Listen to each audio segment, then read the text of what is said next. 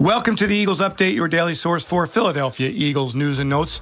It's Sunday, July 31st. I'm Eagles insider Dave Spadaro at the NovaCare Complex.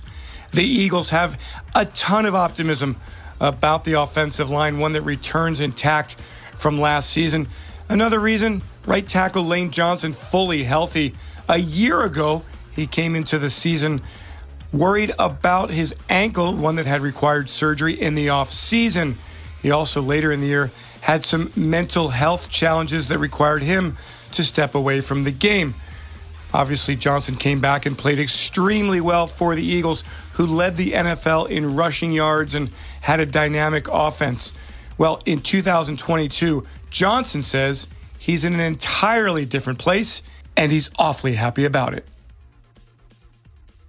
Feel a lot better. You know, a lot mentally on my mind last year was my ankle. Um, I, you know, honestly, uh, I told this a few days ago. I mean, I, I, was like, I was on the point. I don't know if I can play anymore because I, I couldn't push off my left foot. And you'll see from the tape, really, the beginning of last year, I couldn't really run block the way I'm used to. Um, way I'm used to playing, I can still get it done, but not as effectively. But this year, I feel a lot more comfortable. It's not on my mind uh, like it was last year, where it took me, you know, midway through the season to kind of feel comfortable again playing. But um, I'm in a great headspace now. I, I feel comfortable and, and glad to be back, man. The team's number one draft pick in 2013, Johnson is one of a handful of veterans remaining here, along with Brandon Graham, Jason Kelce, Fletcher Cox, who enjoyed the Super Bowl victory for the team, and even beyond that, the building of the Eagles into a Super Bowl team. So having those relationships is something very special for Johnson.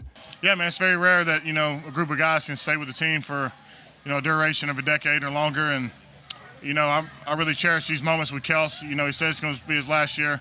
We'll see about that. But, uh, you know, I'm just cherishing my time with him, Fletch, BG, and uh, getting getting to uh, know the younger guys and, and carry those guys along. So it is all systems go for Johnson and the offensive line.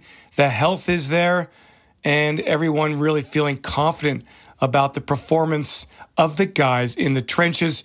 Here's Johnson talking about where he is physically and what he hopes to do when September 11th rolls around and the Eagles open the regular season in Detroit against the Lions. You know, they say sometimes it takes, you know, year, year, year and a half to kind of, for that, you know, to, to feel normal. Um, really, it was just like I had one foot I could propel on, the other one was just uh, very tight. It just didn't feel like I could run. Like last last season for training camp, I didn't do any running. I couldn't run. So I mean, I could hobble, I could get out of my stance, I could make do, but that was that was on my mind constantly. So, um, but this year is totally different. I feel good, and uh, yeah, man, just trying to uh, stack the days. You know, I would like to get a good start to the season. About I'm tired of starting, you know, one and three, two and six every year. Seems like that's been the gist of the team for like the past two years. We always had a slow start, so I'd like to get a, a very fast start to the season to keep that keep that momentum rolling. I'm Eagles insider Dave Spadaro. Thanks for joining me for this Eagles update. Have yourselves a great Eagles day. Fly, Eagles, fly, and go, birds.